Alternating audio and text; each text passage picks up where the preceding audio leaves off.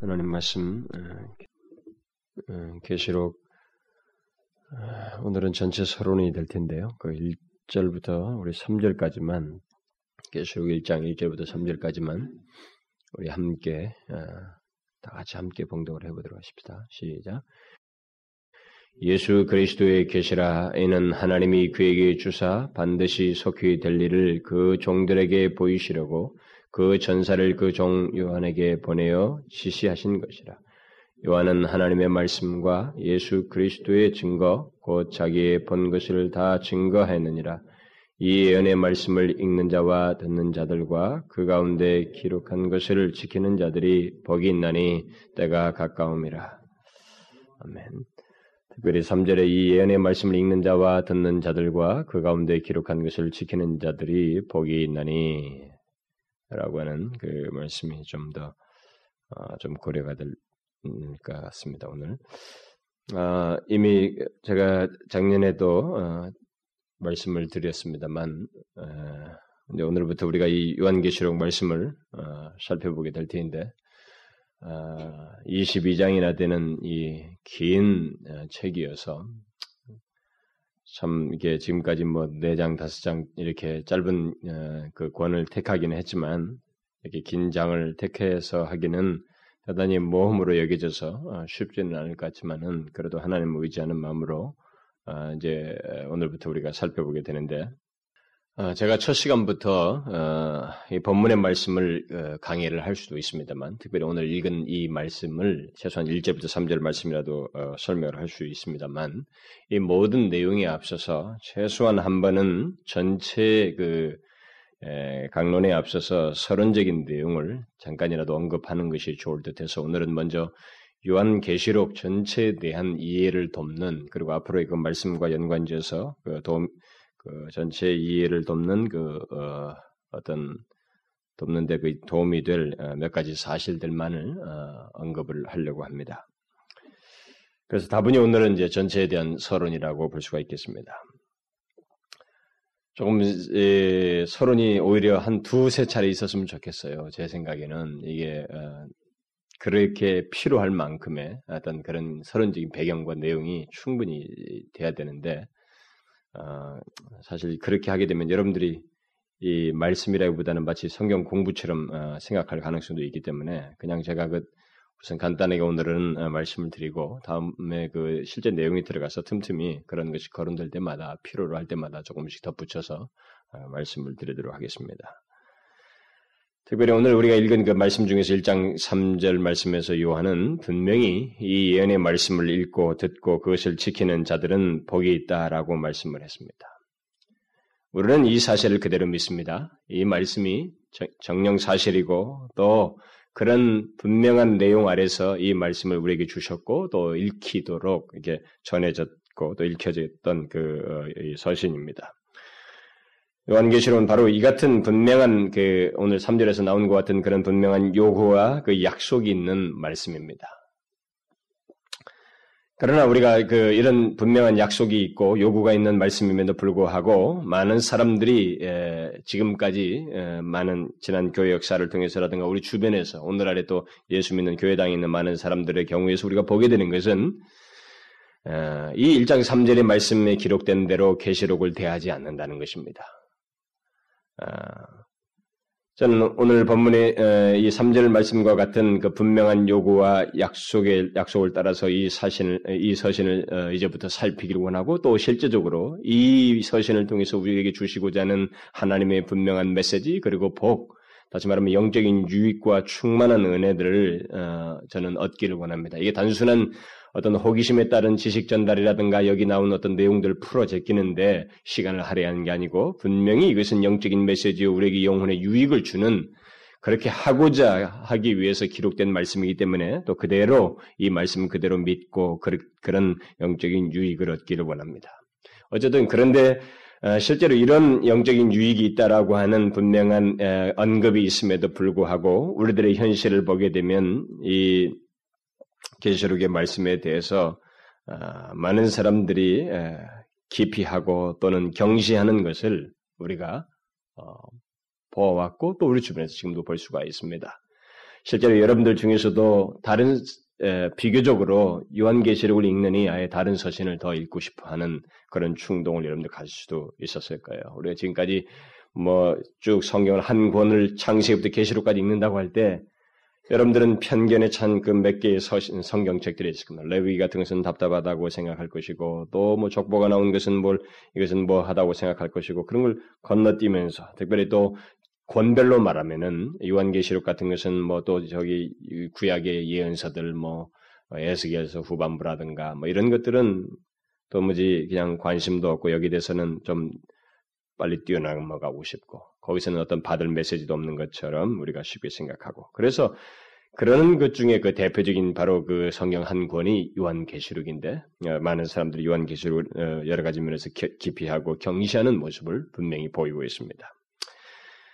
그러나 그런 것은 어, 엄격하게 말하면 죄라고도 할 수가 있다는 것이죠. 하나님의 어떤 말씀을 우리가 부분적으로 발췌하고 어떤 것은 경시하고 어떤 것을 뭐, 음, 싫어하는 이런 태도는 분명히 우리가 하나님의 진리에 대한 바른 태도가 아니고 주께서 우리에게 이 모든 말씀을 주신 것에 대해서 우리가 임의로 취하는 태도이기 때문에 오히려 죄를 범하는 것이 될 수도 있다 이 말입니다. 그래서 로이존스 목사는 많은 사람들이 요한 계시록을 읽지도 않고 또 다양한 견해들 때문에 아예 살피려고도 하지 않는 그런 현실들을 두며, 어, 언급하면서 우리들 모두는 어느 정도 이 서신을 회피해온 죄를 범했음을 인정하지 않을 수 없다라는 말을 했습니다. 지금까지 요한계시록에 대해서 교회 안의 사람들이 나타낸 반응은 정말로 정상적이지가 않았습니다. 부정적이었어요. 상당히 소극적이었고 많은 사람들은 계시록을 다른 성경과 아, 좀 구분하여서 어, 좀 일종의 덜 어, 여기에 마음을 쏟고 덜 어, 여기에 대해서 그 집중을 가졌던 모습을 분명히 보여왔습니다. 그래서 사실상 큐티를 한다 그러면 뭐 계시록을 가지고 큐티한다는 사람은 별로 없을 거예요. 만약 그렇게 또 그걸 기피하고 대체적으로 큐티를 한다면 서신과 복음서라든가 뭐 이런 것들을 가지고는 큐티를 하면 뭔가 쓸 것이 있고 자기들이 느끼는 감동도 있다고 생각하지만은 계시록을 가지고는 큐티할 것이 없다라고 보편적으로 많은 사람들이 생각을 한다는 것입니다. 지난 교회 역사 속에서부터 우리가 어, 많은 어, 본 것은 많은 사람들이 계시록을 어, 기피하는 경향을 두드러지게 나타내었다는 것입니다. 심지어 뭐 우리가 유명한 에피소드는 루처 같은 사람은 이 계시록을 아주 경시해 버렸습니다. 켈빈도 침묵을 지켰죠. 물론 켈빈은 좀 신중하기 위해서 그 침묵을 지켰습니다만 루처 같은 사람은 예, 계시록을 완전히 무시했습니다. 그러나 우리는 이렇게 그런 위인이 어떻게 계시로 무시할 수 있는가 이렇게 생각할 수도 있겠지만 그럴 만한 이유가 있을 거라는 걸 생각해야 됩니다. 그런 면에서 우리는 조금 더 신중할 필요가 있어요. 그런 교회 역사가 있다는 면에서 이 계시록을 대하는 데서 신중할 필요가 있습니다.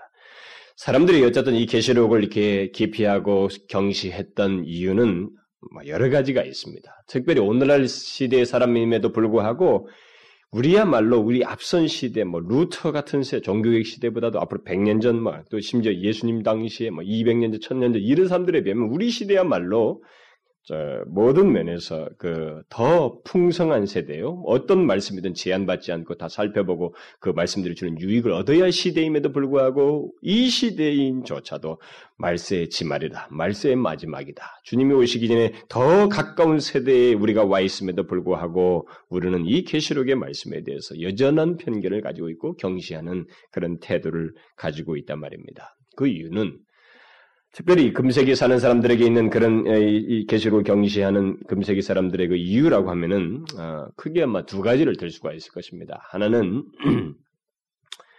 어, 여기 그 처음에 1장부터 한 3장까지는 뭐 일곱 교회에 대한 메시지는 우리에게 굉장히 익숙해 있습니다. 그래서 익숙해 있고 또 이게 또 그렇게 어려워 보이지가 않습니다. 뭐 이런 어, 내용을 제외하고는 1장부터 3장을 제외하고는 그 뒤에서 나오는 익숙하지 않은 이미지들과 그 환상들, 그 괴상한 듯한 그런 어, 어, 모, 형들 말이죠. 그 환상들 그리고 막 예, 복잡한 사, 어, 상징들 뭐 이런 것들이 이해하기가 어렵다, 해석하기도 어렵다라는 생각을 사람들이 일단 어렵다라고 하는 편견, 그 편견 때문에 어, 뭐 읽어도 감동도 없고 별 유익이도 없다라고 여겨져서 이것을 일단 사람들이 깊이 하는 듯합니다. 그리고 또 다른 하나의 그 어, 어, 이것을 기피하는 이유 중에 하나는 그동안에 이 계시록을 오용한 사람들 때문에 그렇습니다. 이 계시록을 많은 사람들이 오해하고 오용하여서 많은 사람들로 하여금 계시록에 대한 부정적인 생각을 갖게끔 또 해 주었습니다. 어떤 사람들은 이 계시록을 지나치게 미래를 예견하는 자료로 삼고 계시록에 나오는 모든 관상들을 기발하게 설명하여서 이 시대의 정치적인 현안들을 해석하는 어, 도구로 이것을 사용했습니다. 심지어 무슨 유럽의 뭐 예, 유럽이 이 시가 연합이 돼서 뭐 10개가 된다는 것이 뭐 10뿌리다 뭐다 이 정치적인 세계 돌아가는 현, 현황을 다 이 성경을 가지고 해석을 해버리려고 하는 그런 것입니다. 그런 일들을 사람들이 많이 시도했습니다. 그동안에 계시록을 손댄 사람들은 이 계시록을 통해서 우리 이 세계에 있는 현실, 모든 정치적인 상황, 이 모든 국제적인 상황들을 이것을 가지고 다 쫙맞춰서 해석을 하려는 시도를 많이 했습니다. 그런데 그런 시도를 하는 데 있어서 사람들로 하여금 자기가 현실 속에서 보여지는 민감한 현, 시대의 어떤 현상이기 때문에 그것을 이 성경 계시로 가지고 쫙쫙 연결시키면서 이것은 이걸 상징한다고 쫙쫙 설명을 해버리니까 사람들이 굉장히 이건 정말로 아주 신선하고 독특한 해석이라고 생각을 해서 사람들이 이렇게 거기에 현혹이 되기도 했었습니다. 그런데 그것이 세대를 지나가면서 얼마 그 10년, 20년 지나면서 그것이 또 아니라고 하는 것이 예, 검증되고 예, 그러니까 자꾸 이제 그런 기발한 생각들로 인해서 계시록에 대한 사람들의 그 편견들이 자꾸 부정적인 편견들이 생기는 것입니다. 더욱이 많은 사람들이 이 계시록을 정말 그럴듯하게 해석해서 어떤 예언적인 자료로 많이 사용했는데 그 예언적인 자료들이 다 빗나가고 또 이게 시대에 뒤떨어진 것으로 이제 시, 간이 지나면서 검증되기도 했었기 때문에 어, 또 심지어는 이 계시록을 사용해서 극단적으로 치우치는 사람들이 있었습니다. 그래서 이단들이 태동됐잖아요. 이 계시록을 사가지고 우리나라에도 보면 저한테 배달된 어떤 한 책 뭐 공짜로 배부됐습니다만 뭐 한국의 새 예루살렘 교회다. 가지고 계시록에 나와 있는 어떤 그 예루살렘 교회가 뭐 그 교회를 통해서부터 이루어진다라고 하는 그런 해괴망측한 이것을 해석한 책 한 권을 저한테 배송돼서 어, 보내지기도 했습니다. 그런 사람들 자기가 교주이고 또 계시록을 나름대로 해석했다는데 얼마나 장황한 제가 뭐 살짝만 봤습니다만은 이 계시록 같은 것을 짜맞춰가지고 얼마나 그럴듯하게 설명해놨는지 그러니까 이런 일들이 그동안에 부정적인 사례들이 너무 많았기 때문에 자꾸 사람들은 더더욱 이 어렵다. 그리고 어, 뭔가 어, 이 잘못 해석했다는 큰일 난다. 그리고 또 그런 사례들이 너무 많다. 이런 것 때문에 사람들은 이 계시록을 어, 기피하는 그런 경향들을 사람들이 가져 왔습니다. 특히 계시록의 말씀이 모두 현재 긴박하게 성취될 말씀인 양 어, 설명했다가 이 안 된이그 거짓으로 드러난 것이 몇 차례 있었기 때문에 사람들에게 있어서는 더더욱이 이 계시록에 대해서 그냥 이해하려면은 그런 편견들이 먼저 작용돼서 어, 또 잡다하게 들어온 지식들 때문에 읽어봐도 이해가 안 되고 어, 그러니까 오히려 잘못했다가는 막 큰일 날 것 같고 그러니까 아예 손 안 대는 게 좋겠다. 그렇게 생각해서 사람들이 이걸 읽지를 않는 것입니다. 현재 우리나라에도 그런 사람들 이게 이것을 긴박하게 풀어가지고 해석하면서 어, 만든 그 사이비 집단들이 우리나라에도 있잖아요. 제가 가끔 이 강남 고속버스 터미널의 그 지하 이 지하철 이게 지하, 지하 도 있죠. 그 지하 상가 그쪽으로 들어갈 때 보면 가끔 이게 저한테 어떤 테이블 주는 사람들이 있었어요. 뭐 여러분도 혹시 받아본지 모르겠습니다만 공짜 테이블 한두 개를 묶어서 이렇게 주게 되는데 그 테이블 제가 몇 차례 거절하다가 어느 때는 한번 받아본 적이 있어요. 근데 그게 다 계시록에 대한 것이었습니다. 근데 이 사람들이 그 계시록을 이렇게 저렇게 뭔가 전문가인 것처럼 계시록을 해석을 하고 그것을 통해서 이 시대에 대한 어떤 특별한 예언적인 메시지를 자기들이 가진 것처럼 이렇게 주장하는 그래서 어쨌든 이 계시록을 오해하거나 오용하는 사람들에게서 발견하는 공통점이 있습니다. 뭐 여러 가지 공통점이 있지만 그 공통점 중에 하나는 계시록의 내용들을 자꾸 시간과 관련해서 해석한다는 것입니다. 이 계시록의 말씀들을 계시록에 기록된 내용들이 언제 일어날 것인가에 초점을 자꾸 맞춘다는 거예요. 그들은 계시록의 내용들 그 내용들을 내용들이 어떤 일어날 시기에 그 그것이 언젠가 언, 일어난다고는 언제라는 그 시기에 초점을 맞추고 그 시간과 관련해서 이상한 설명들을 주로 늘어놓습니다. 이게 지금까지 거의 공통적이었습니다. 이 계시록과 관련해서 또 성경에 있는 종말론과 관련해서 빗나가는 사람들이 대부분이 거기였습니다. 물론 우리나라의 대표적인 사건들은 다미 선교회가 1997년에 그 종말이 온다고 하면서 한껏 떠들어댔을 때도 그들이 계속 그 시간에 몰입했습니다. 이것이 성경의 종말에 대한 말씀과 계시록을 오해하고 오용하는, 오용하는 사람들이 그 공통적으로 가지고 있었던 장면이었습니다. 언제라고 하는 것에 언제 일어날 것인가에 대해서 상당히 집착한다는 겁니다. 물론 신약 성경에 언급된 종말에 대한 말씀이나 그 계시록이 장차 일어날 어떤 사건들을 말할 때 긴박성을 갖고 있습니다. 그러니까 무엇인가 우리가 시간에 대한 긴박성도 다분히 어느 정도 담고 있어요. 그러나 그것은 전후 이 종말이라고 하는 전체 시간을 놓고 볼 때는 그것은 내가 갖는 그 긴박성이 어떤 시간적인 긴박성이 이전에 하나님 하나님 앞에서 갖는 태도의 긴박성을 주로 갖게 하는 것입니다. 그런데 대체적으로 이 모든 것을 시간의 긴박성으로 자꾸 끌고 가버리는 거예요. 시간의 긴박성이라는 것은 굳이 말하자면은 그 그런 것을 말한다고 하면 나의 인생의 인생과 관련해서 그리고 나의 내일의 삶을 알지 못한다는 면에서 우리는 시간의 긴박성을 가질 수 있습니다. 주께서 뭐 장래 세계를 종말케 하는 어떤 대심판이 있건 뭐 하건 앞으로 장래 세계를 심판하는 일이 있다 할지라도 우주에 한 번밖에 없는 그 사건이 있다 할지라도 그것이 어느 때 있든 간에 내가 오늘 죽어버릴, 죽어버릴 수 있는 거예요. 그러니까 나라고 하는 존재의 차원에서 보면 내일을 알지 못하는 나에게 있어서는 오늘이라고 하는 것을 충실히 해야 된다는 면에서 시간의 긴박성이 있어요. 그러나 그것은 더더욱 중요한 것은 시간 자체라기보다는 오늘이라고 하는 것의 태도에 대한 긴박성인 것입니다.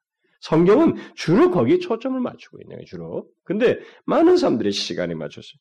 그리고, 그러나 이 신약의 그 종말에 대한 말씀이나 그 계시록에 언급된 사건들은 언제 일어날 것인가라는 것보다는 사실 어떤 일이 일어날 것인가에 대부분의 내용을 다 하려고 있습니다.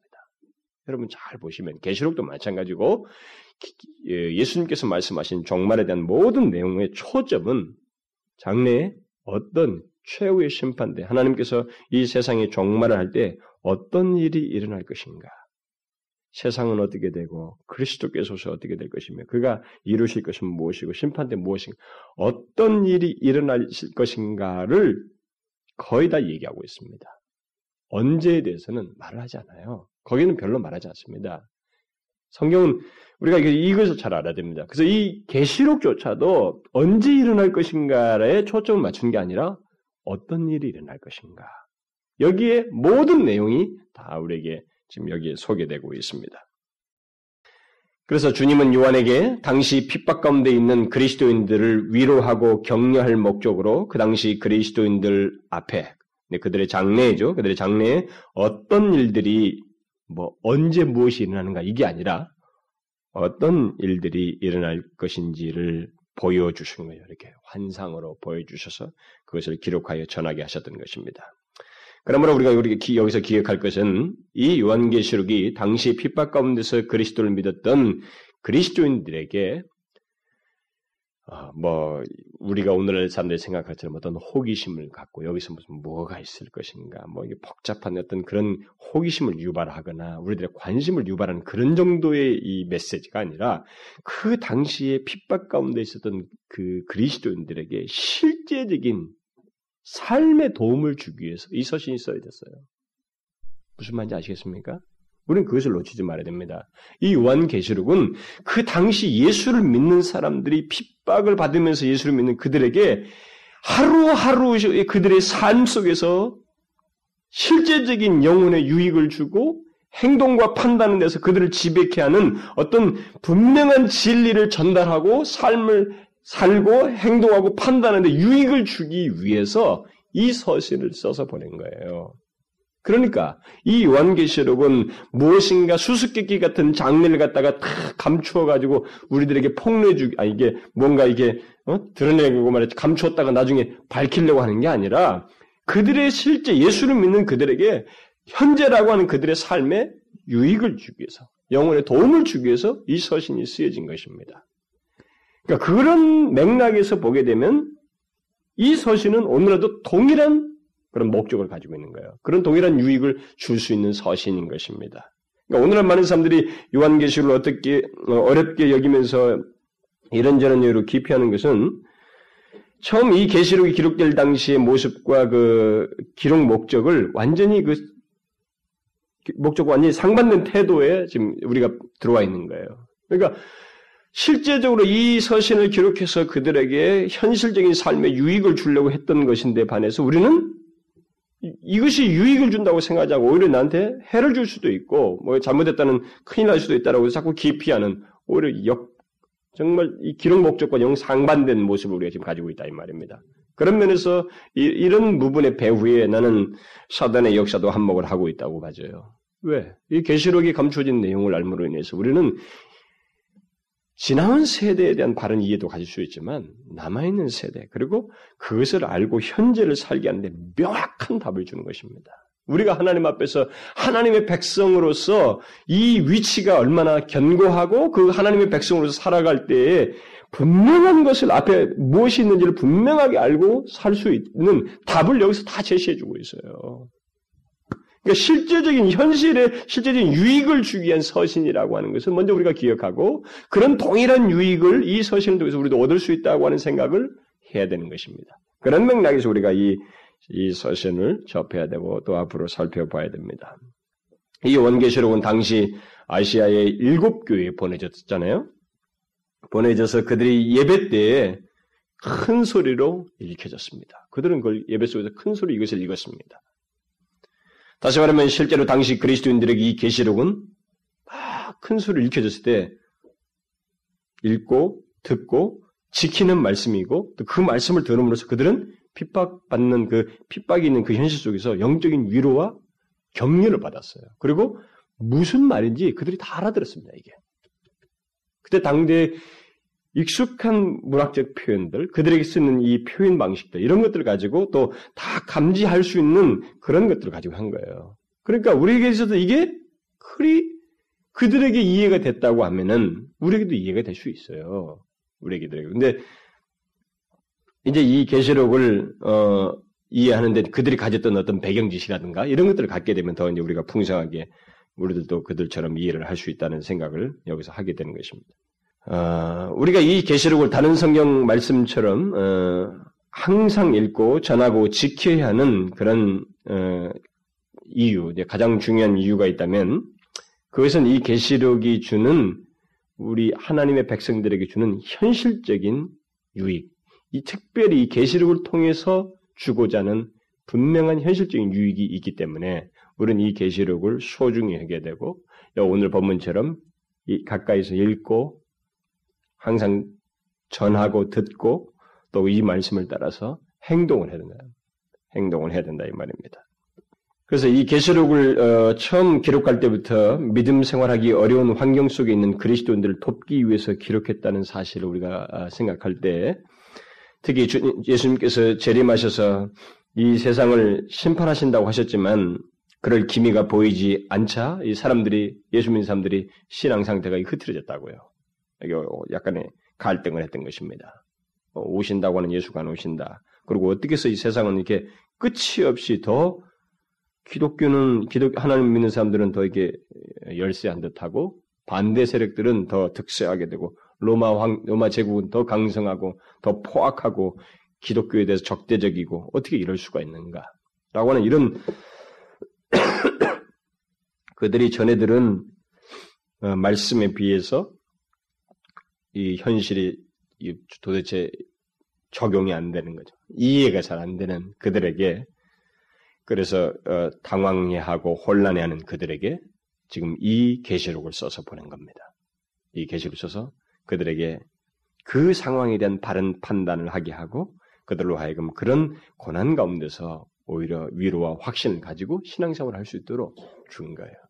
그러니까 여러분과 제가 처한 현실 속에서 이 시대도 그때처럼 모양새가 극단적이진 않더라도 이 계시록에서 말하고 있는 어떤 그 양태가 그대로 있어요. 기독교에 대해서 적대하는 분위기. 그런 가운데서 예수 믿는 것 때문에 당하는 불이익. 이런 모든 현실 속에서 우리가 이 현실의 모든 이 모든 현, 우리 배후에 이 감춘 있는 모든 것들을 바르게 이해하고 그들 가운데 그런 가운데서 우리가 어떻게 신앙생활하고 우리가 하나님 앞에서 그 태도를 가져야 될 것인지를 이 계시록을 통해서 우리가 다 답을 얻게 되고 유익을 얻게 되는 것입니다. 그 계시록의 기록 계시록의 이 기록 배경에 대해서 어떤 한 주석가가 설명을 덧붙였는데 이렇게 말했어요. 그건 그때 당시 사람들을 잘 이렇게 설명해 준 내용입니다. 그리스도의 복음은 로마 통치하에 있었던 아시아 각처에 전, 전파되었다. 전파되었다. 상당한 사람들이 믿고 신자가 되었다. 그들은 나사렛 예수는 그리스도시며 하나님의 아들이심을 배웠고 알게 됐다. 믿었다는 거죠. 그가, 인, 그가 인간을 위해서 죽으심으로 그는 더 이상 죽음이 없는 에, 승리의 부활을 하셨으며 하늘나라로 어, 어, 올라가셨고 이제 남아 있는 것은 그의 재림이었다. 그래서 재림 때 그는 이 세상 어, 어, 이 세상 사람들을 파괴하고 이 세상 나라들을 파괴하고 하나님의 그 완전한 왕국을 세울, 세울, 세울 것을 믿고 수용하였다. 그들은 온 세상에 하나님 뜻이 완전하게 언약대로 성취될 것을 바라보고 기다렸다. 그러나 그러나 아무런 일이 발생하지 않았다. 그렇게 믿고 예수에 대해서 전파된 복음들을 믿고 그렇게 믿고 그들이 기다렸는데 아무런 일도 일어나지 않았다는 거죠. 그래서 교회는 여전히 소수의 무리에서 지속되었지만 별다른 일이 일어나지도 또는 일어날 것 같지도 않고 강력한 권력에 의해서 제국이 다스려지고 사악하게 그것이 계속되었다. 압제와 범죄가 무수히 발생하고 악인들은 번성하였다. 우상숭배자들은 우상숭배를 지속하였고 황제숭배가 번창하였다. 그리스도인들이 오히려 미신숭배자처럼 때로 박해를 당하, 당하여 죽기도 하고 감옥에 투옥될지언정 그 우상숭배자들은 정죄당하지 않았다. 그리스도인으로 개종을 호소하던 메시지는 어떻게 되었는가? 그리스도의 재림에 대한 언약은 어떻게 되었는가? 모든 것이 태초와 같이 그냥 지속되고 있었다. 그리스도의 재림은 처음부터 잘못된 것 같았고 모두가 기만같이 여겨졌다. 과연 기독교는 모든 사람들의 필요를 만족시킬 수 있는 참된 종교로 각광받았는가? 오히려 많은 사람들은 기독교를 기만의 종교로 결론짓고 사회적으로나 정치적으로 어, 굳게 정착할 수 없는 종교로 인식하였는가? 그들이 인식하게 되었다는 것입니다. 그래서 과연 무슨 세력이 제국과 그 어, 계승자들의 손아귀에 있는가? 이런 문제들로 교회가 고통당할 때 바로 요한계시록이 쓰여졌다. 그리스도인들이 주변에 보는 현실 때문에 신앙이 요동하는 것입니다. 여러분 이것은 잘 보셔야 돼요. 오늘날도 많은 사람들이 이 교회, 다, 교회, 교회 다니는 많은 사람들이 눈에 보이는 이 현실에 대한 바른 이해를 못 갖는 것 때문에 흔들려요. 신앙생활이 흐트러지고 진실함이 없어지고 그들이 하나님 앞에 나오는 데 있어서 어, 유동적인 태도를 갖습니다.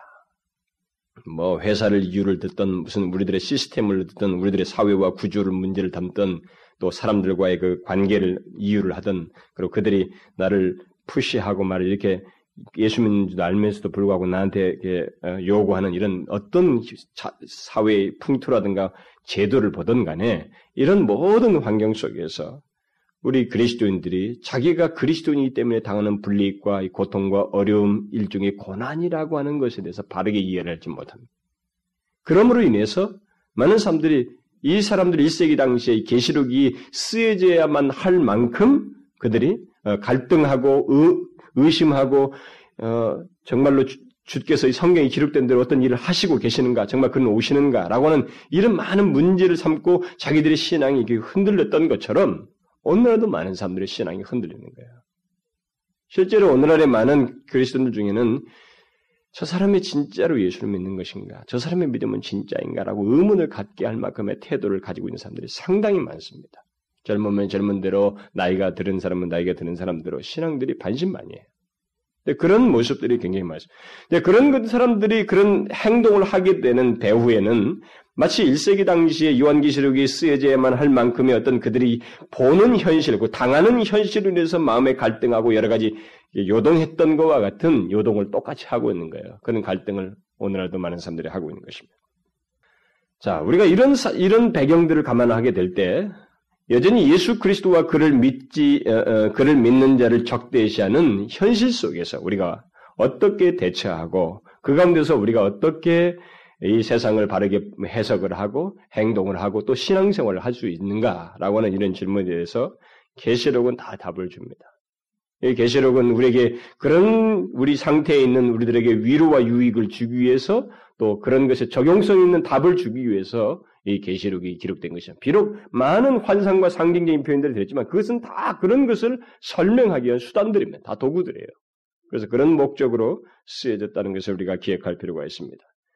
그래서 계시록은 결코 그 기피하거나 우리가 소홀해서는 안 되는 말씀이고 그리고 만일 우리가 깊이 하게 된다면 이 말씀을 통해서 얻게 될 풍성한 은혜와 유익을 우리가 얻지 못하게 되고 심지어 죄를까지 범할 수도 있다는 사실을 기억해야 된다는 것입니다. 자, 그러면 그런 이 계시록을 통해서 주게 되는 어, 얻게 될 그런 영적인 유익들을 실제적으로 얻기 위해서 우리들이 계시록 어, 이 계시록을 읽어 나갈 때 발견하게 되는 그 익숙치 않은 설명들 그리고 환상적인 내용들 그리고 많은 그 상징적인 숫자들 그 익숙하지 않은 이런 문체 등을 어떻게 우리가 극복할 수 있는가. 그 부분에 대해서 제가 이제 어, 저도 어, 이 모든 전체에 대해서 시간은 모자랐기 때문에 전체에 대해서 다 뭔가 뭐 다 일일이 어, 충분히 준비된 상태에서 시작하지 않고 있습니다. 전체에 대한 흐름의 개관들을 가지고 있지만 실제 그런 것들은 앞으로 어, 어, 제가 계속 그 말씀을 묵상하는 가운데서 또 살피는 가운데서 이 시간을 통해서 그 여러분들이 어렵다고 여겨지는 그런 것들은 설명을 할 것입니다. 우선 여러분들에게 요구되는 게 있습니다. 여기 와서 여러분들이 어렵다고 여기지는 그런 복잡한 듯한 설명들은 제가 더 여기서 설명을 좀 더 살펴서 하겠지만 우선 여러분들 쪽에서 이 계시록의 계시록의 어떤 내용을 전체적으로 좀이라도 풍성한 유익을 얻기 위해서는 여러분 쪽에서 이 계시록을 부지런히 읽는 일을 해야 됩니다. 아, 물론 제가 완벽한 설명을 하지 못하지만 우리는 이 말씀을 부지런히 읽는 가운데서 그리고 또 계속 조심스럽게 이 설명을 해나가면서 이 말씀이 담겨진 풍성한 내용들을 얻고 유익을 얻게 될 것입니다. 사실 저는 이 계시록 강의를 시작하기 위해서 그동안 관련된 여러 사람들의 책을 읽으면서 생각이 자꾸 혼란에 빠져들어갔어요. 왜냐하면 너무 견해가 다양하고 해석 방식도 다양하고 정말로 너무너무 복잡했어요. 그러니까 그것을 가만히 앉아서 그들의 다양하게 이 계시록을 손댔던 사람들의 해석 방식들을 가만히 읽노라니까 조금씩 어, 유용한 것이 있지만은 어, 뭐 혼란스러운 것도 굉장히 많았어요. 어떤 사람들은 이것이 다 과거에 다 끝났다라고 해석하는 사람들이 있었고, 뭐 3세기 이전 다 끝나버렸다. 어떤 사람들은 아예 반대로 이것이 전적으로 다 어, 모든 것이 미래에만 다 일어날 것이다. 앞으로 장차 일어날 것이다.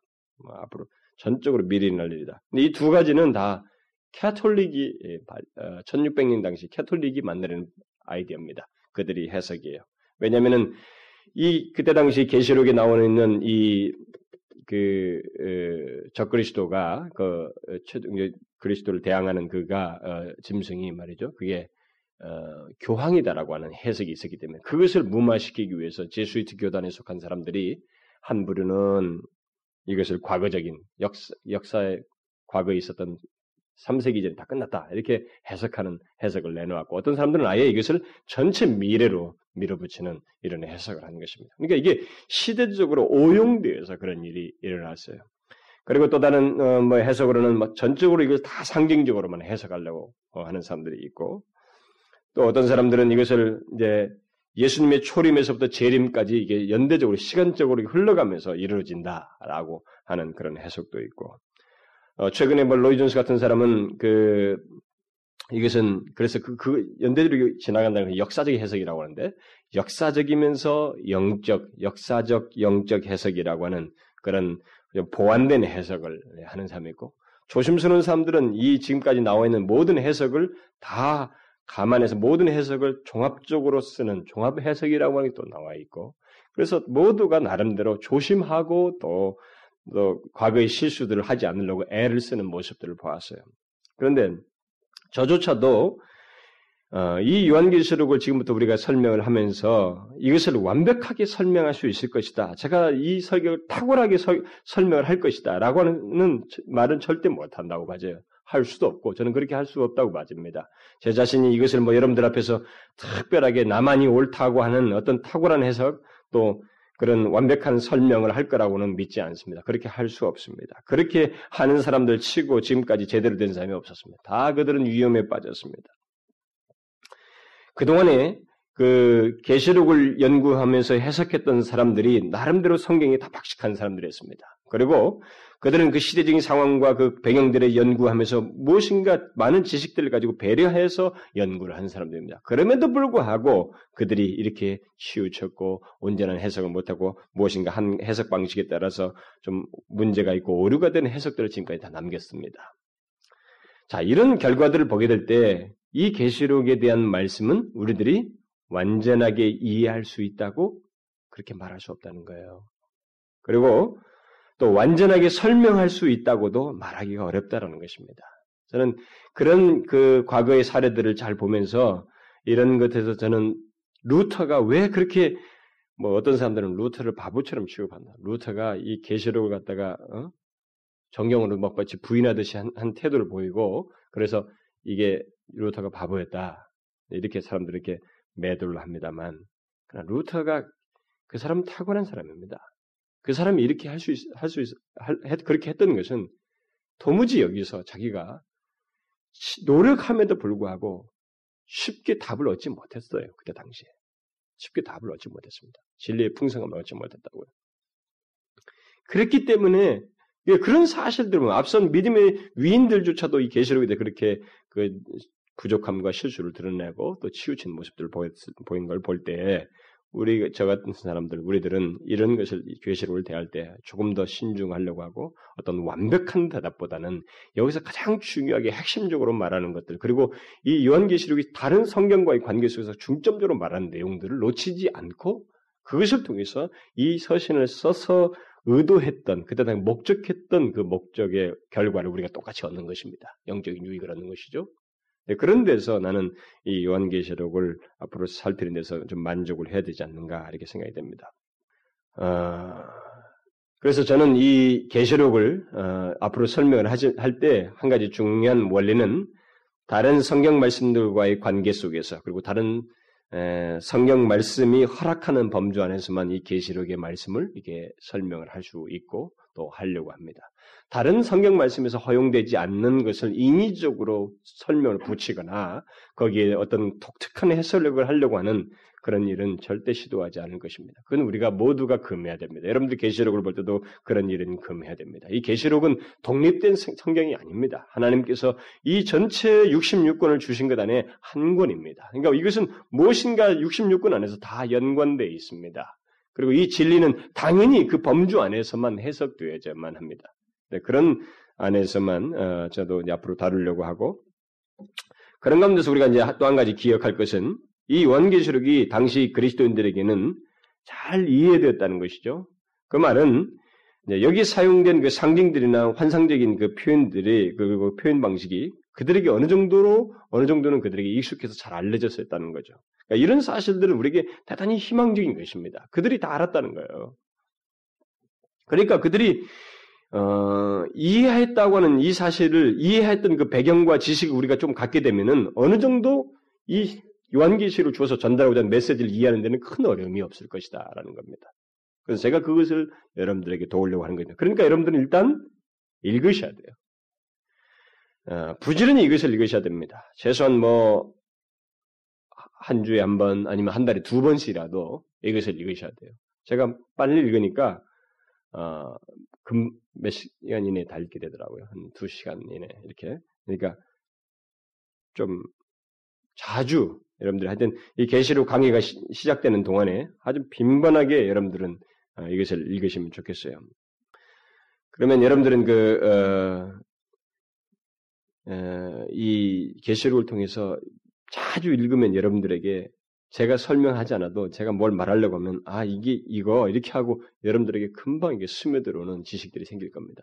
반드시 그렇게 됩니다. 그러니까 원래 이 계시록이 어, 내용이 어려워서도 우리가 이뭐 사람들이 이제 뭐 어려워하는 이유 중에 하나는 사실 내용 자체가 어떤 어려운 표현들도 있어서 그럴 수도 하지만은 내용이 익숙하지 않아서 우리가 어려워할 수도 있는 것입니다. 그러니까 일단 그것은 극복해야 된다는 거예요. 익숙하지 않아서 어렵다고 하는 것은 극복해야 된다는 것입니다. 그래서 여러분들이 좀 익숙할 수 있도록 이 말씀을 꾸준히 읽으시라는 겁니다.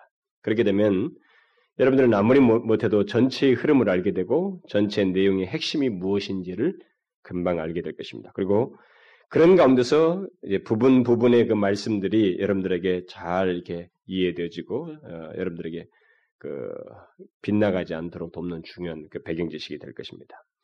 자, 오늘은 먼저 이 전체 내용의 핵심과 이제 흐름을 간단히 어, 말씀을 어, 드리고 어, 마무리를 짓도록 하겠습니다. 여러분은 이 계시록이 그 계시록이 가장 강조하는 내용이 무엇이라고 생각합니까? 혹시 그것에 대해서 아십니까? 요한계시록이 가장 강조하는 이 계시록에서 가장 강조되는 내용이 무엇이라고 생각합니까? 뭐 천년왕국이 요한계시록 얘기하면 사람들은 천년왕국 얘기합니다. 20장에 잠깐 나오는 것입니다. 성경 전체를 놓고 거기밖에 안 나와요. 근데 요한계시록 이 천년 왕국 이 해석 문제 때문에 온통 개신교가 다 찢어졌어요. 전천년설을 우리, 우리나라는 전통적으로 전천년설을 믿는 나라입니다만은 이 전천년설도 뭐 얼마나 많이 찢는지 몰라요. 역사적 전천년설 무슨 뭐 세대주 전천 굉장히 많이 나눠졌습니다. 다 복음주의 진영이 있는데도 이 그거 하나 가지고 뭐 그게 조금밖에 안 남았는데도 이 이거 하나를 해석하는데 온 개신교의 복음주의 진영이 막 온 난리예요. 그래서 계시록 하면 뭐 천년설 뭐 그것만 자꾸 생각하는 천년설이냐 무천년설이냐 무천년설이냐 그래서 천년 잔치가 우리가 우리 앞 우리 앞에 있느냐 없느냐 자꾸 사람들이 그래요. 그 천년 왕국이 있다.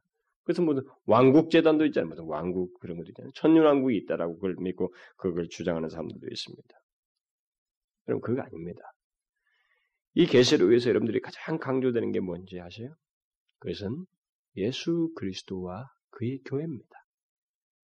이건 굉장히 중요한 내용이에요. 그래서 이 내용이 계시록에 이것이 주제라고 하는 사실이 이게 핵심적인 내용이라는 것이 우리에게 얼마나 큰 위로가 되는지 이 계시록이 단순한 문 그냥 그냥 머릿속에 어떤 수수께끼를 풀어주는 내용이 아니라 굉장히 실제적인 유익을 주기 위한 서신이라는 것을 우리가 여기서 알게 되는 것입니다. 이 서신은 핵심의 내용이 주 예수 그리스도와 그의 교회와의 관계, 예, 교회에 대한 말씀입니다. 그래서 우리가 그것을 1장 여기 1절에서부터 보는 거예요. 1장 1절에서 바로 그 내용이 나오잖아요. 예수 그리스도의 계시라. 이는 하나님이 그에게 주사 반드시 속히 될 일을 그 종들에게 보이시려고 그 천사를 그 종 요한에게 보내어 지시하신 것이라. 요한은 하나님의 말씀과 예수 그리스도의 증거 곧 자기의 본 것을 다 증거했느니라. 어디다 증거할까? 그의 교회인 것입니다. 그래서 우리는 이 서신을 살펴나가면서 계속적으로 예수 그리스도와 그의 교회가 핵심적으로 거론되고 있다는 사실을 발견하게 될 것이고 또 그 사실을 기억하고 계속적으로 모든 장마다 구절마다 그것을 여러분들에게 한 단락을 대할 때마다 우리가 살펴야 됩니다. 그리고 이것과 병행해서 예수 그리스도와 그의 교회를 대항하는 사단과 그의 세력에 대한 내용이 또 하나의 커다란 내용으로 예, 병행되어서 나타나고 있습니다. 그러나 그것은 결국은 그리스도와 그의 교회를 강조하는 데서 나타나는 내용이기 때문에 어, 뭐 그냥 병행되는 내용이라고 볼 수가 있는데 그런데도 불구하고 비중은 있어요. 그것을 설명하는 것에서 그래서 이 큰 두 개의 비중이 이 요한계시록에서 흘러가고 있습니다. 예수 그리스도와 그의 교회인데 그것을 더욱 분명하게 설명하기 위해서 사단과 그의 세력에 대한 내용이 이 계시록의 또 다른 중요한 내용으로 나오고 있습니다. 그래서 1세기 당시의 성도들은 로마 제국의 그 박해 속에서 가졌던 많은 의문들이 있었잖아요. 뭐 우성 숭배자들이 번창하고 황제 숭배가 더욱 득세하고 반대로 그리스도인들은 계속 박해를 받고 투옥되고 죽임을 당하고 왜 그렇습니까? 왜 이런 대립이 세상에 있습니까? 우리가 뭐 잘못했습니까? 그리스도인들이 다 착한 마음 가지고 더 남들에게 잘하려고 사도들에게 들은 대로 성, 형제를 사랑하듯이 사랑하려고 하고 무엇인가 남들 속이지 않고 장사하려고 하고 남들에게 유익을 주려고 하는 그리스도인들이 왜 우리에게 이런 박해가 있는 것입니까? 도대체 왜 세상은 우리를 이렇게 기독교를 무조건 잡아 죽이라고 말이죠? 어떻게 이런 대립의 구조가 우리가 왜 이 현실 속에 있는 것입니까? 라고 하는 이런 의문들이 그들이 우리 1세기 당시 그리스도인들에게 있었단 말이에요. 바로 이런 현실에 대해서 이 요한계시록이 답을 쫙 주는 거예요. 그런 것에 대해서. 모든 이런 의문에 대해서 요한계시록은 눈에 보이는 로마 제국과 핍박자들을 넘어서는 그 배후에 있는 사단과 그의 세력, 그리고 그 핍박하는 그리스도인들 배후에 있는 주님과 그 주님, 그리고 주님을 통해서 완전히 얻게 될 승리와 그 영광스러움을 이렇게 이 계시록에서 다 보여주는 거예요. 1세기 성도들이 이 계시록이 낭독돼서 읽혀질 때 그들이 마음에 감동을 받는 거예요. 큰 위로를 얻는 것입니다. 너무 명확한 답이 보여지는 거예요, 현실에 대해. 지금까지 두리뭉실하게 왜 그럴까 의문을 품었던 것에 대해서 모든 것이 명확해지는 답을 그들이 이 계시록의 말씀을 통해서 얻게 됐던 것입니다. 그러니까 눈에 보이는 것이 전부가 아니라고 하는 사실을 그들이 깨닫게 된 것입니다. 눈에 보이는 것을 넘어서는 싸움이 이 배후에 있고 그 싸움은 예수 그리스도와 그의 교회의 승리로 돌아갈 것이라고 하는 궁극적인 메시지를 이 요한계시록이 담고 있습니다. 이 요한계시록은 어, 주님이 이 세상에 오셨을 때부터 커다란 싸움이 시작되어서 그 싸움의 승리는 확정되고 그리고 그리스도와 그의 교회가 얻게 될 것이라고 하는 그 분명한 사실을 여기서 이제 보여주는데 환상적인 표현들과 상징적인 표현으로 여기서 말을 해주고 있어요. 익혀질 당시에 그 로마가 기독교를 핍박하고 있었기 때문에 이제 이런 것을 상징적인 표현을 쓴 것입니다. 주님께서 배려를 하신 겁니다. 여러분들이 이제 나중에 제가 상세하게 설명할 때 언급을 하겠습니다만 주님께서 요한, 요한에게 보여주시잖아요. 이렇게 환상을 보여주시고 그걸 이제 기록해서 전달하도록 하셨잖아요. 그렇게 하신 것은 한 주님께서 배려하신 것입니다. 왜냐하면 1세기 당시에 그들이 기독교를 무척 이것이 기록될 당시에 굉장히 핍박을 했습니다. 근데 핍박을 하는데 어떤 식으로까지 핍박을 했냐면 어, 시저가 그리스도이냐, 어, 큐리오스냐, 시저가 주냐, 그리스도가 주냐라고 하는 이 신문을 시킨 거죠.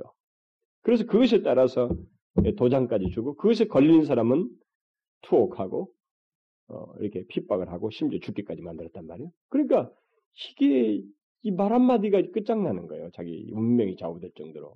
그런 현실 속에서 기독교의 어떤 그 황제 숭배를 대항하는 모임, 어떤 그런 사상, 그리고 그런 설교, 가르침, 뭐 그런 문서, 뭐 이런 것들이 다 제재를 받을 수 있는 분위기였단 말이에요. 그런 환경 속에서 이 서신을 받는 사람들에게 미칠 좋지 않은 영향, 그것을 감안하여서 주님은 요한 뭐 요한 서신서나 바울 서신처럼 누구나 다 알 수 있는 그 말과 문체를 쓰지 아니하고 환상들을 그들이 알 수 없는 이런 표현들을 보여주시고 그것을 기록하게 하십니다. 그렇게 해서 전달하신 겁니다. 그러니까 결국 주님께서 이 서신 이, 이, 이, 이 요한계시록 줬을 때 계시록에 묘사된 짐승이 누구인지를 그리스도인들은 알지만 이 당사자 핍박자들은 모르는 것입니다. 이게 도대체 뭐 대충 예상은 할 수 있지만 이 정확한 물증이 되지 않는 겁니다. 이게 로마 황제라고 하는 것을 그들은 뭐 알지 못하는 거예요. 그러니까 여기 묘사된 모든 상징들이 아 지금 눈에 보이는 이 가시적인 이 로마 황제와 이 제국의 이 핍박 그게 결국 이 짐승이 로마 황제라는 거, 뭐 그 배후에 누가 있다든가 이런 것들이 다 상징으로 처리가 된 거예요. 그러니까 결국은 이것은 당시 그리스도인들에게 마치 예수님께서 비유로 말씀하셔서 예수 그리스도를 믿는 자들에게 알게 하셨던 것처럼 이것을 그들에게만 알게끔 하기 위해서 부득불 그들의 역사적인 환경 때문에 역사적인 현실 때문에 이런 식의 표현을 쓴 거예요. 그런데 그들은 이런 것을 표현을 딱 들으면서 다 알아들은 겁니다. 맞아. 이게 어, 짐승은 그게 그 로마 황제야. 이렇게 들으면서 그들은 다 이해를 했던 거죠. 그리고 그들에게는 그런 목신문학이라고 하는 거, 예, 그런 식으로 표현하는 것이 핍박받을 때 특별히 그렇게 표현을 써서 표현하는 것이 그 당대에 익숙했단 말이에요. 예수님이 오시기 이전부터, 한 2세기 전부터 이스라엘은 유대인들은 굉장히 핍박을 받았습니다. 여러분의 헬라의 안티쿠스 에피파네스 같은 사람은 막 씨를 말리려고 그랬다고요. 정말로 핍박을 심하게 했습니다. 이스라엘 백성들이 돼지를 부정하게 여기잖아요. 그 돼지 피를 갖다가 성전에다가 예루살렘 성전에다 피를 뿌리고 말이죠. 성전 성전에다가 완전히 정말 엄청난 일을 범한 거예요. 제사장들 거기서 다 죽여버리고 그러니까 그 사람들이 다 도망간 거예요. 산속으로. 근데 그때 그들이 그런 것들을 하나님으로부터 그, 그런 것들을 다 표현하는데 묵시적인 표현을 자꾸 쓴 것입니다. 그래서 그들에게는 그게 형성돼 있었어요. 형성돼 있었기 때문에 마침 그런 것이 이렇게 전달되는 데서도 큰 한몫을 한 것입니다. 그 당대 무신문학이 있었기 때문에. 그런데 뭐 그것과 이것은 분명히 차이가 있죠. 차이가 있는데 일단은 그들에게 있어서는 이런 표현을 주님께서 환상을 보여주셔서 이 표현을 그대로 했을 때 당시 핍박자들은 이해하지 못했지만 이 예수를 믿는 사람들은 다 이해할 수 있었다는 것입니다. 그래서 이, 이런 식으로 어, 요한 계시록은 당시 핍박을 받는 어, 어, 그리스도인들에게 사실상은 의미 전달을 충분히 하면서도 큰 위로가 되었던 것입니다. 그리고 여러분 놀라운 사실은 종교개혁자들과 후반기 종교개혁자들과 그다음에 그 스카틀랜드나 영국의 그 종교개혁자들 그리고 청교도들 스카틀랜드의 언약도들 그리고 여러분 우리나라 일제 당시에 우리나라 교회, 우리나라 교회가 이 계시록을 얼마나 좋아했는지 모르죠. 옛날에 청교들은 그때 당시 그 사람들도 스카틀랜드에 핍박받을 때 그들이 다 요한계시록을 굉장히 좋아했습니다. 이것을 통해서 그들이 큰 위로를 얻었던 거예요. 우리나라도 일제히 핍박당할 때 이 요한계시록 굉장히 애송했습니다. 그들이 굉장히 많이 읽었어요.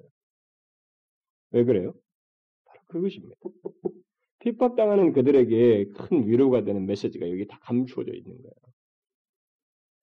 그 우리나라도 그 천황 숭배를 강요했지 않습니까? 그게 여기 이 짐승으로 똑같이 이해를 하면서 이것을 해석을 했던 거예요. 그러면서 위로를 얻었던 것입니다. 그러면 우리는 먼저 바로 이런 그리스도와 그의 교회 그리고 그에 대항하는 사단과 그의 세력에 대한 그 어떤 어, 내용이 여기서 중심적으로 나오고 계시록에서 나오고 있고 그런 가운데서 이제 계시록을 여러 개지로 나눕니다만 제가 오늘은 간단하게 구분하면 크게 두 개로 나눌 수 있어요. 1장부터 11장, 12장부터 22장으로 나눌 수가 있습니다. 이 전반부는 인간에게 맞서 싸우는 그리스도와 그의 교회의 싸움에 대한 내용을 주로 언급을 하고 있고 그 다음에 후반부는 이 세상의 배후에 존재하는 악의 세력에 대해서 언급을 하고 있습니다.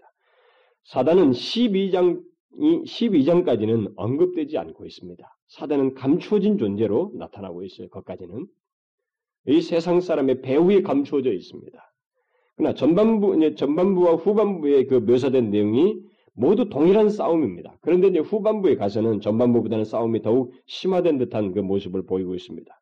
그래서 전반부는 인간에 대한 싸움으로 묘사되고 있는 것에 반해서 후반부에는 마치 에베소서 6장에서 말하는 것처럼 이 어둠의 세상 주관자들과 하늘에 있는 영들에 대해서 정사와 권세와 싸우는 그 싸움으로 분명히 묘사되고 있습니다. 1세기 당시의 사람들이 이것을 몰랐던 것입니다.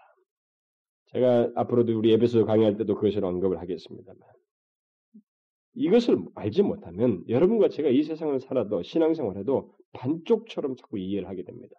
내가 노력하고 내가 어떻게 하면 된다고 자꾸 생각하는 거예요. 여러분 이 세상에는 인간만 존재하지 않습니다.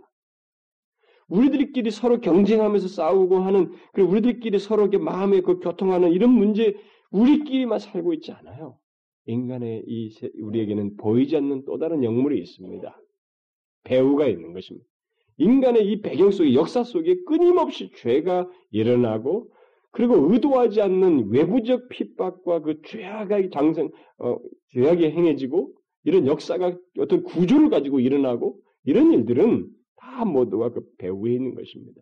그래서 1장부터 11장까지는 인간에 대한 싸움으로 자꾸 묘사되는 거예요. 감추어져 있지만 인간을 통해서 나타나는 그 모습으로만 묘사가 돼요. 그러나 그 뒤 후반부에 가서는 그렇게 나온 모습이 결국은 뒤에 막강한 배우자가 있다는 것입니다. 정사와 권세와 이 어둠의 세상 주관자들과 악한 영들에 대한 그 싸움이 있다라는 것을 이 요한계시록이 쫙 묘사해주고 있습니다. 당시 그리스도인들은 자기들이 당하는 그 현실을 정확히 이해하지 못했죠. 예, 그런 면에서 이 계시록을 아는 것이 얼마나 중요한지 그것을 이것을 알므로써 그들이 그 어려운 난관과 고난 속에서 신앙을 지킬 수 있다고 판단해서 주님은 이걸 쓰게 하셨단 말이에요. 환상을 보여주셨던 것입니다. 그런 면에서 보면 우리에게도 마찬가지인 것입니다. 이 계시록을 아는 것이 얼마나 중요한지 모르는 거예요. 그런데 이 계시록의 그 궁극적인 목적은 단순히 이제 그런 존재가 있다라는 거, 그런 영적인 큰 배후의 싸움이 있다는 사실이 아닙니다. 그리고 사실을 아는 것이 아닙니다. 오히려 우리에게 예수 그리스도와 그의 백성의 최후 승리에 대해서 명확한 답을 주고 있다는 것입니다. 역사는 지금까지 쭉 흘러왔는데 너희들이 당하는 현실이 뭐 핍박이고 복잡하고 어떤 왕이 일어나서 뭐가 뭐 성공할 것처럼 악을 왕성하게 행한다 할지라도 이 모든 역사 속에서 최후의 승리는 예수 그리스도와 그의 교회이다. 그의 백성들이다라고 하는 답을 요한계시록이 가장 정확하고 풍성하고 완벽하게 주고 있습니다. 여러분 어디에 가서도 요한계시록만큼 예수 그리스도와 그의 백성의 완전한 승리, 최후 승리를 이렇게 완벽하게 묘사한 곳이 없습니다. 우리가 보면은 뒤 후반부에 가보면 정말로 극적이잖아요.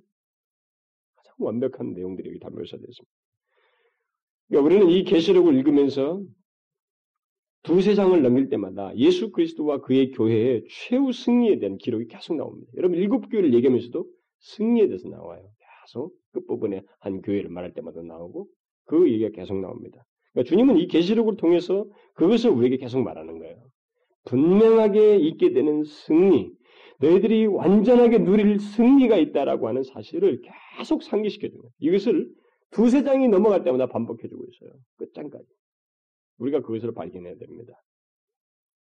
그러니까 이런 모든 그 이 상징과 이런 그 환상을 통해서 보여주는 메시지 속에 주님은 그 당시 그리스도인들을 굉장히 고려하시고 있어요. 그러니까 우리가 이것을 항상 알아야 됩니다. 우리가 신앙생활할 때 내가 처한 이 현실이 어렵다, 뭐 힘들다, 누가 알지 못한다 이렇게 생각 그렇지 않아요. 여러분 1세기 당시에 그들이 그렇게 갈등하고 어떻게 할지는 모르고 세상의 상황에 대한 바른 해석을 하지 못하고 방황 이게 요동하고 있을 때 그것을 아시고 주님께서 이 요한계시록의 말씀을 주셨습니다. 그걸 우리가 알아야 됩니다. 주님은 우리에게 우리의 현실을 아시고 우리의 상태를 아시고 거기에 가장 적절한 답을 주시기 위해서 요한계시록을 주셨기 때문에 이 요한계시록을 통해서 우리도 통일한 그 유익을 얻을 수가 있습니다. 그런데 여러분들이 반복적으로 우리가 발견한 게 뭐냐면 최후 승리예요.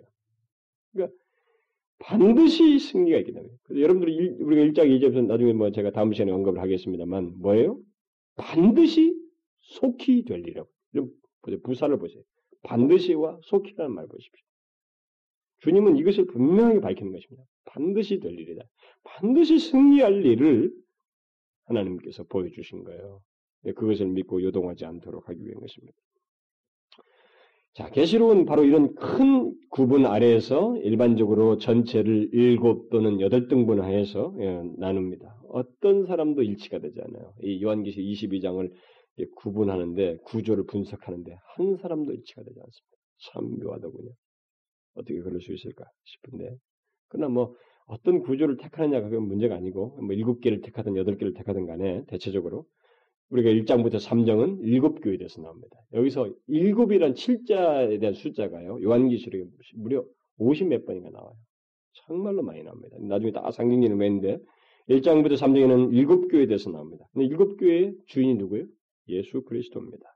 여러분 4장부터 또 8장에 보면 하늘의 그 놀라운 환상과 일곱인에 대한 환상입니다. 일곱인은 경고입니다. 근데 거기에 주인이 누구예요? 핵심이 누구십니까? 그걸 누가 인을 떼신 분이 누구십니까? 예수입니다. 나중에 또 8장부터 11장은 일곱 나팔이 있습니다. 거기에 경고와 심판이거든요. 거기도 하나님 예수 그리스도. 그 다음에 12장부터 14장에는 일곱 가지 이적들이 나오는데 거긴 예수 그리스도 탄생에서부터 얘기가 나옵니다. 아들로 묘사된. 어, 또다시 15장부터 16절에 보면 일곱 대접으로 알려진 그 일곱 가지 마지막 재앙들이 나오는데 거기서도 예수 그리스도가 주된 어, 인물로 나옵니다. 그리고 19, 17장부터 19절에 보면 그 바벨론 어, 바벨론과 두 짐승과 그 추종자들의 최후 멸망과 전능하신 하나님의 최후 승리에 대한 내용이 거기서 나중에 나옵니다. 그리고 마지막으로 20장부터 22장은 새 하늘과 새 땅에 대한 언급, 그리고 교회의 최후 승리, 하나님의 백성들과 그리스도와 영원한 영광을 누리게 되는 것. 제가 아까 얘기했잖아요. 기독교 그리고 그리스도를 믿는 자들의 최후의 모습이 어떠한지를 이 요한계시록 후반부만큼 완벽하게 묘사한 적이 없습니다. 너무너무 극적입니다. 진짜로 이 계시록은 그런 면에서 보게 되면 성경의 마지막 부분이면서 그 부분이 마지막 부분이면서 가장 극적인 부분이고 그리스도인의 가장 영광스러운 부분을 한꺼번에 몰아서 거기 다 설명해 주고 있어요. 계속 그렇게 하면서 밝히고 있는 게 뭐냐면 요한계시록은 너는 너 그리스도인은 나와 관련되어 있는 그러니까 결국 여기서 나오는 예수 그리스도는 완전히 다른 분입니다. 나와 관련된 너는 이런 최우 승리를 얻는다. 네가 뭐 이 세상에서 핍박을 당하고 로마가 너를 어떻게 죽이네 살리네도 개의치 마라. 너는 이런 완전한 승리를 얻는다. 22장까지 보여주는 거예요. 여러분 잘 보세요. 이 계시록이 그런 그들에게 다 22장까지 그 내용이 쫙 선포되었을 때 읽혀졌을 때 어떠했을 것 같습니까? 와, 내가 이렇게 어떻게 이 세상에 이럴 수가 있을까? 나는 왜 이렇게 고통받아, 고난받아? 이렇게 질문하고 있는 사람에게 이 끝부분에 가서 그 그리스도의 그 생명책이 기록된 사람들이 누리게 될 영광을 쭉 묘사를 하는데 입이 짝짝 벌어지는 거예요. 여러분 우리 뒷부분에 가보면 알잖아요. 상상할 수가 없습니다. 성경 어디에서도 이, 이런 클라이막스를 볼 수가 없어요. 성경의 마지막 클라이막스를 우리가 보게 되는 것이죠. 그래서 여러분들이 이 계시록이 얼마나 큰 위로를 주는지를 이 기록 목적이 그런데 그 목적을 우리 그 기록 목적이 우리에게도 그대로 적용되어서 나타날 거예요. 여러분들이 우리가 앞으로 이 계시록을 살펴보면서 실제적으로 그런 유익을 분명히 얻게 될 것입니다. 그리고 우리가 이, 이 계시록을 살펴보면서 한 가지 여러분들이 발견할 것이 있어요. 이게 뭐냐면 음, 계시록에서 어, 가장 중요한 인물로서 이제 핵심적인 내용 중에 핵심이죠. 바로 예수 그리스도가 이 계시록의 중심에 있다는 것입니다. 저는 그것 때문에 사실 계시록을 강의하기를 결정했습니다. 행위에 갈등 안 하려고 요한복음으로 넘어가려고 그랬어요. 요한 서신 다 끝내고 요한으로 가려고 그랬는데 예고도 하기도 했었지만은 제가 계시록을 결, 결정하게 된 마지막 그 결정적인 그 마음의 돌이킴은 이 계시록에 나타나 있는 예수 그리스도 때문이었어요. 저는 계시록에 예수 그리스도에 대한 묘사가 너무 풍성하다는 사실을 알았습니다. 전체가 예수 그리스도예요. 그런데 이 예수 그리스도는요, 여러분 십자가에서 죽임 당하시고 인간들 앞에서 모욕을 당하는데 가만히 계셨던 그분이 아닙니다. 얼마나 영광스러운지. 여러분 보십시오. 순간순간 하늘에 있는 정사와 권세자들이 장로들과 이십사 장로가 내생물들이 모든 권세들이 어떻게 합니까? 그분을 어떻게 찬양해야 할지를 몰라 하는 거예요. 막 찬양의 묘사들이 막쑥 용어들이 나오는데 우리가 무슨 뭐 위전인가는 뭐 찬송가도 그걸 뽑아서 하고 있으면 보험성가도 만들었습니다만은 어떻게 묘사를 못하는 거예요. 예수 그리스도가 이 계시록의 중심을 나타내는데 그 예수 그리스도에 대한 이해가 이 1세기 고난당하는 사람들에게 큰 희망을 준 거예요. 자기들은 뭐 여기서 우리를 위해서 죽으셨다. 그걸 구원하셨다. 그래서 부활하셨다. 거기까지는 알겠는데 그분이 왜 안 오시는 거야? 뭐. 뭐 이렇게 생각하면서 의문을 갖고 있는데 그분에 대한 묘사가 쫙 나오는데 이게 지금까지 자기들이 알고 있는 예수 모습이 아닌 거예요. 그는 정령 이 온 우주의 키를 가지고 계시고 역사의 주관자이시고 모든 것을 심판하실 분이시고 정말 상상할 수 없는 그분으로 계십니다. 이제는 누구도 그 앞에 어떤 권세도 그분 앞에서 감히 뭐 어떻게 하지 못하는 거예요. 뭐 천사들도 그 앞에서 어찌 할 줄을 몰라는 거예요. 그리고 그 인을 때는 역사 하나의 모든 장면들, 심판 행위들, 경고 행위들 모든 장면에서 그것을 감당하실 분이 유일하게 예수 그리스도밖에 안 계셔요.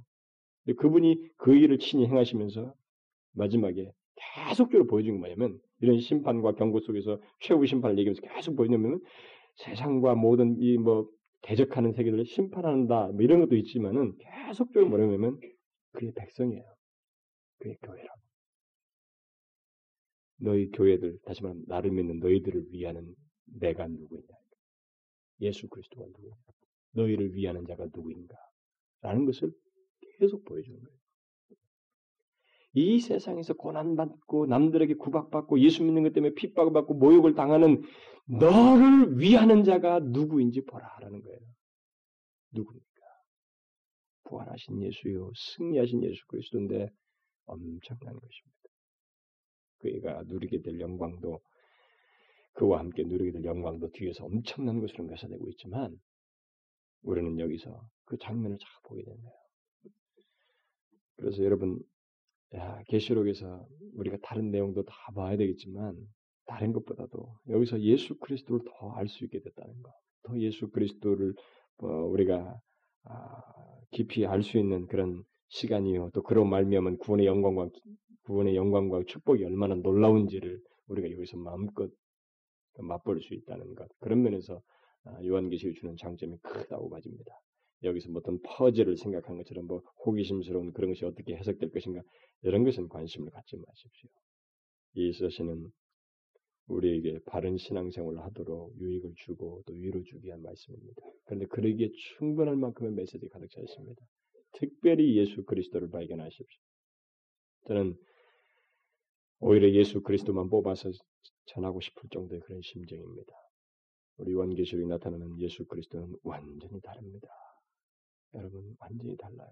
그러니까 여러분과 제가 지금 이 시간, 이 시제 이후로 만날 예수 그리스도가 여기 다 나타나는데 그 예수 그리스도에 대한 묘사가 다 여기 나타나는데 여러분 이것은 이 세상이 아무리 온 이 우주가 하나의 통치권으로 모, 모, 뭉쳐진다 할지라도 마치 그분 앞에서 그 주석 같은 발 앞에서 말이죠. 그분의 그 발 앞에서 마치 먼지와 같은 모습으로 등장하는 거예요.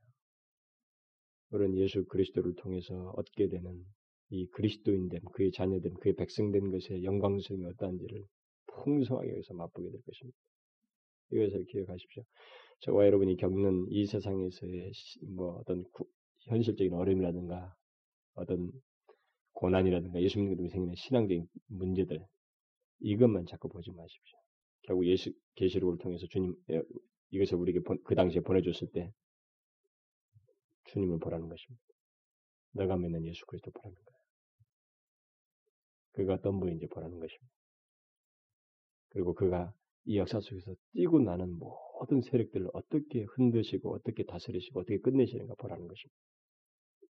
저와 여러분은 답을 다 가지고 있습니다. 여기서 갖게 될 거예요. 특별히 이 예수 그리스도를 우리가 알게 됐다는 것, 그를 믿게 됐다는 것이 얼마나 큰 행복이고 복인지를 실감하게 될 거라고 저는 믿습니다. 그렇지 않겠어요? 예수를 믿게 됐다는 것이 얼마나 큰 축복인지 우리는 예수 이 계시록을 통해서 분명히 보게 될 것입니다.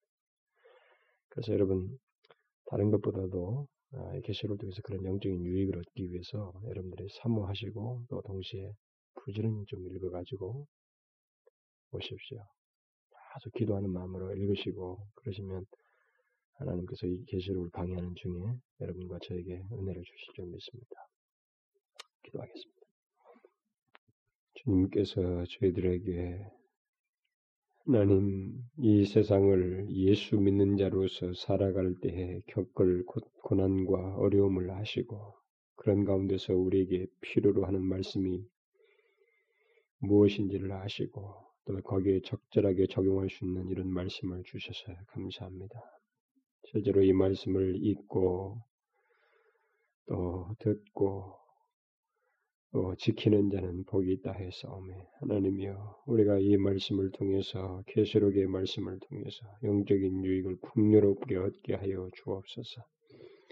우리가 이 세상에 살면서 예수 믿는 것 때문에 또 이 세상에 돌아가는 것과 죄악의 왕성한 것 때문에 우리가 어떻게 이해하고 어떻게 처신할지 모르는 저희들에게 하나님이 이 계시록의 말씀을 통해서 바른 이해를 갖게 하시고 하나님 앞에서 취할 태도가 무엇인지를 알고 우리의 신앙이 요동하지 않으며 견고하게 주님을 믿으며 나아갈 수 있도록 하나님의 이 말씀을 통한 유익을 풍요롭게 허락하여 주옵소서. 이제 이 말씀을 묵상하면서 주님께 간구하는 심정으로 더 은혜를 사모할 우리 사랑하는 지체들에게 은혜를 부어 주시고 저들에게 사는 가운데서 실제적인 유익을 이 말씀을 통해서 얻도록 하여 주옵소서. 예수 그리스도의 이름으로 기도하옵나이다. 아멘.